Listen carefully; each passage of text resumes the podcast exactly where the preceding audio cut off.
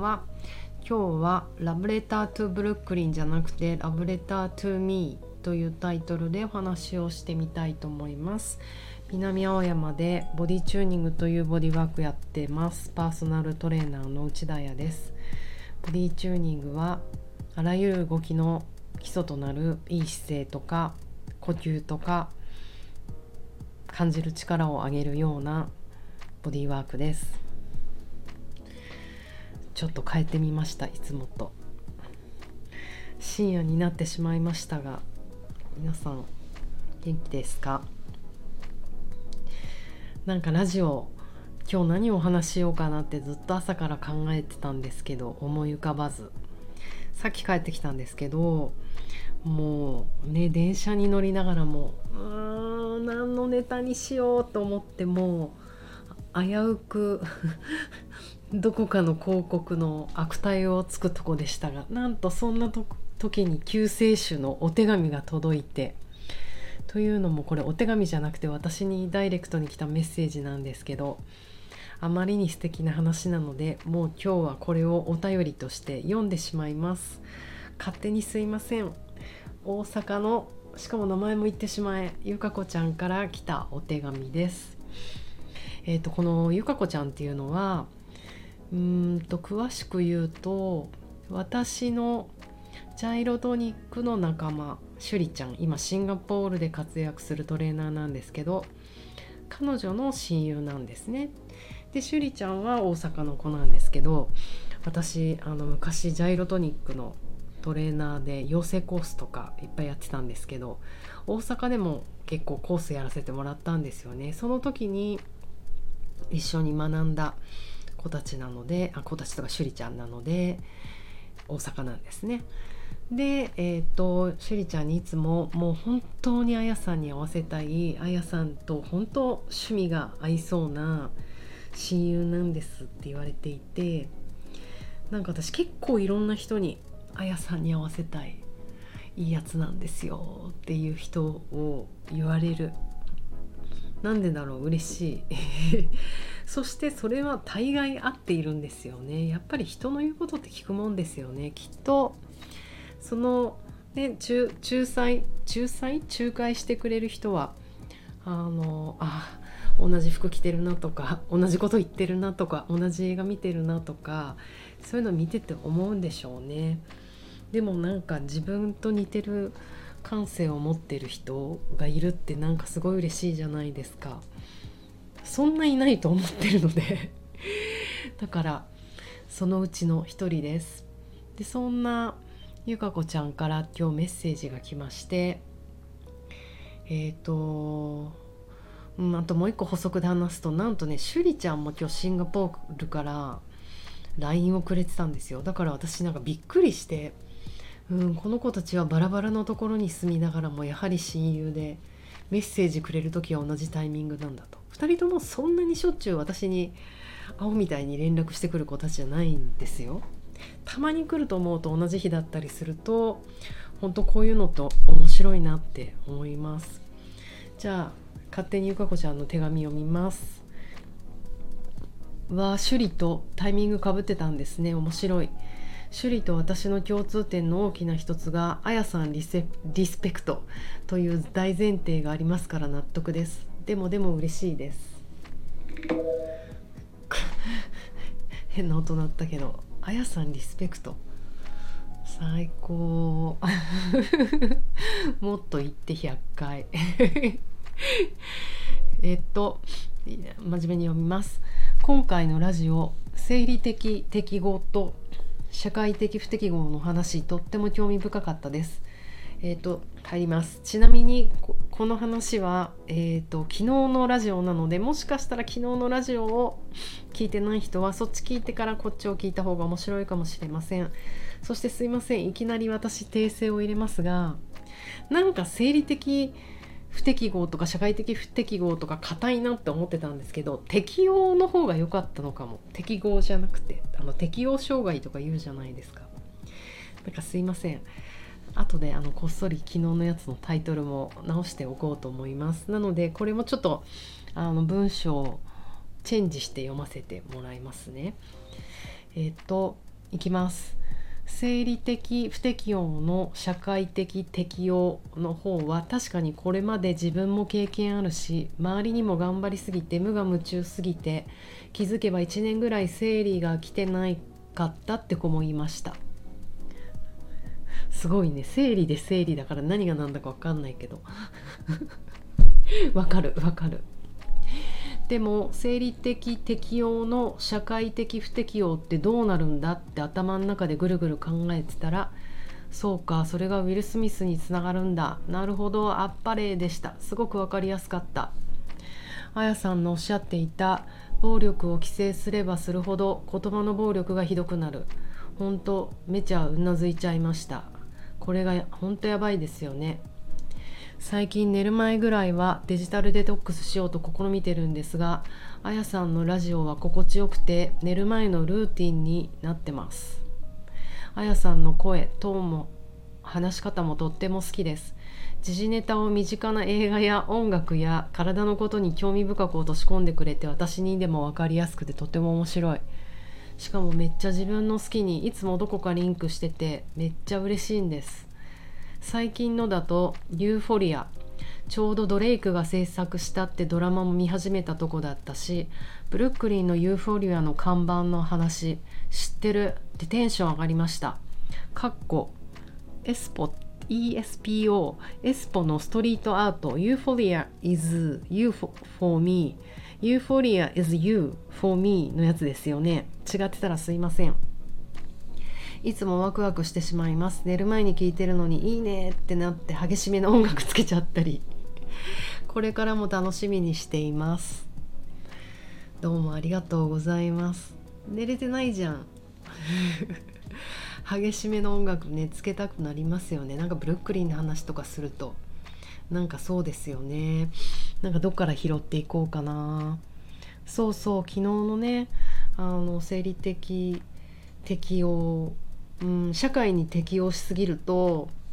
自分の体には生理的適応はできなくなってくる。難しいですよね。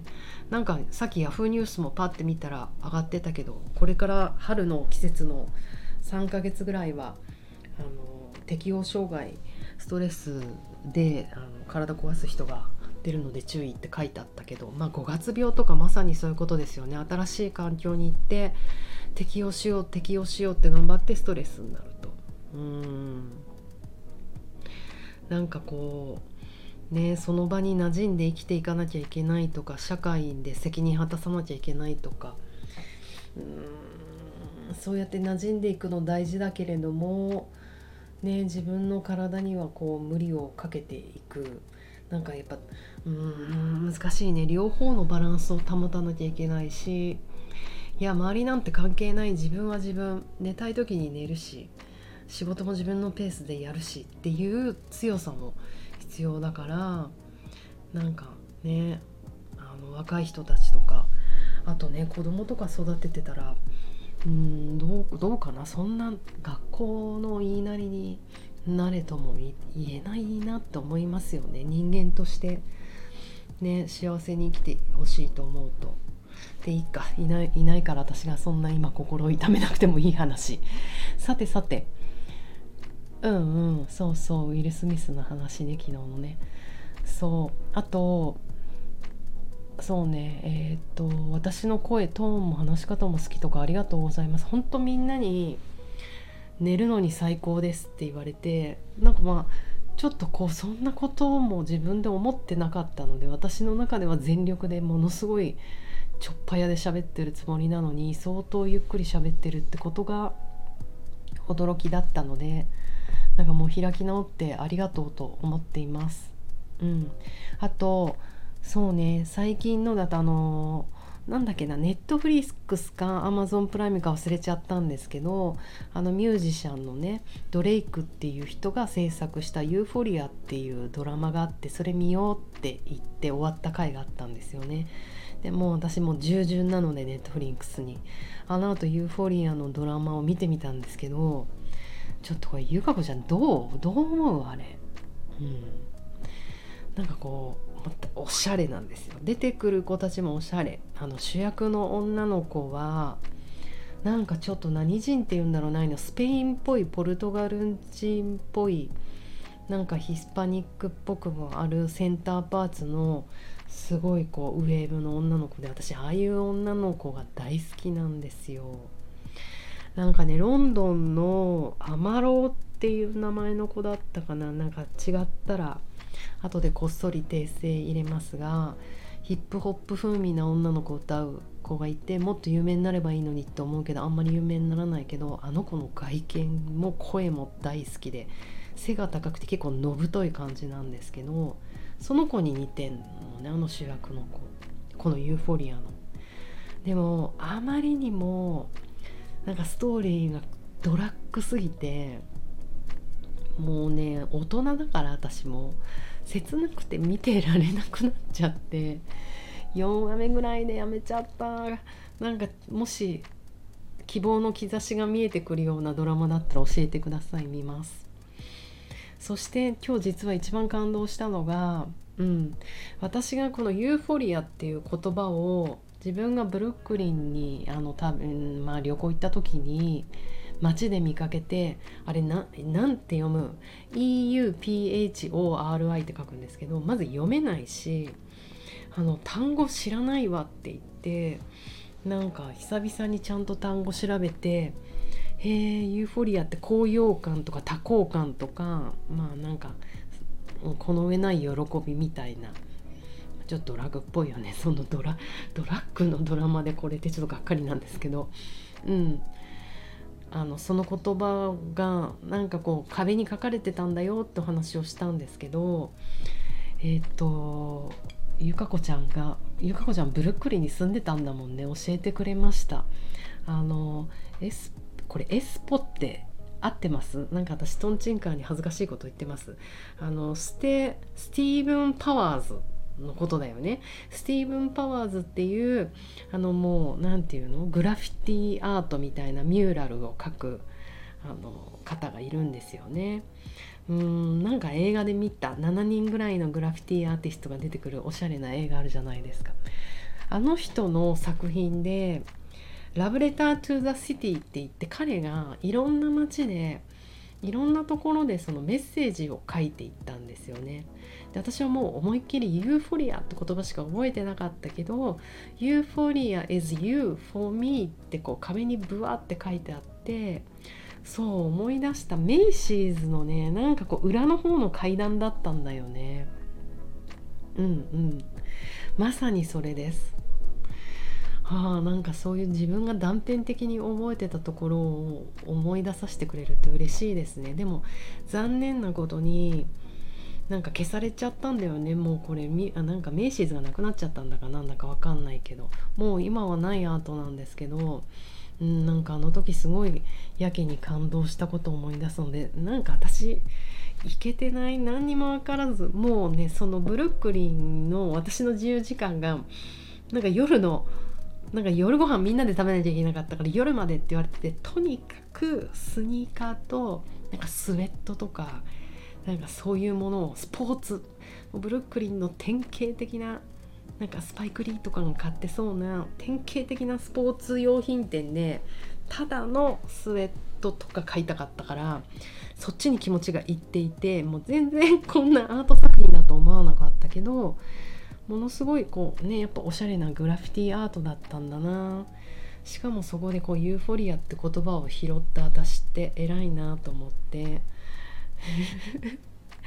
自分自分拍手。いやでもこうやってあのー、いいですね。ラジオであの分かんないこと話してみんなが答えくれるのは嬉しいなと思いました。うん、あとあのー、なんだっけな。そうそう自分の気分にあやさんが話してることヒットするんですよっていうのも一昨日も初めてスタジオに来てくださか来てくださった方に言っていただいてあのもうねそれはなぜだと思いますか？運命。もう私と運命だと思ってボディチューニングオリジナルと書いてあるツボをあの早めに買ってください。あツボじゃツボはちょっと高いんですけどツボの挑戦するのがまだまだ私はっていう人はアイバッグオリジナルアイバッグがありますので目の上に置くあの気持ちいいピローなんですけどまだご購入なさってない方はアイピローからややってみてください。今日あの新作が届いたんですね。この2日3日ぐらいにあの新しいの皆さんにお見せできると思いますのでまずはそこから挑戦してみてくださいということで今日は雑談を15分も話してしまいました。では皆さんここから爆音かけたりせずねゆかこちゃん分かった？音とかかけず静かにメディテーションして寝ましょう。じゃあね。おやすみなさい。またね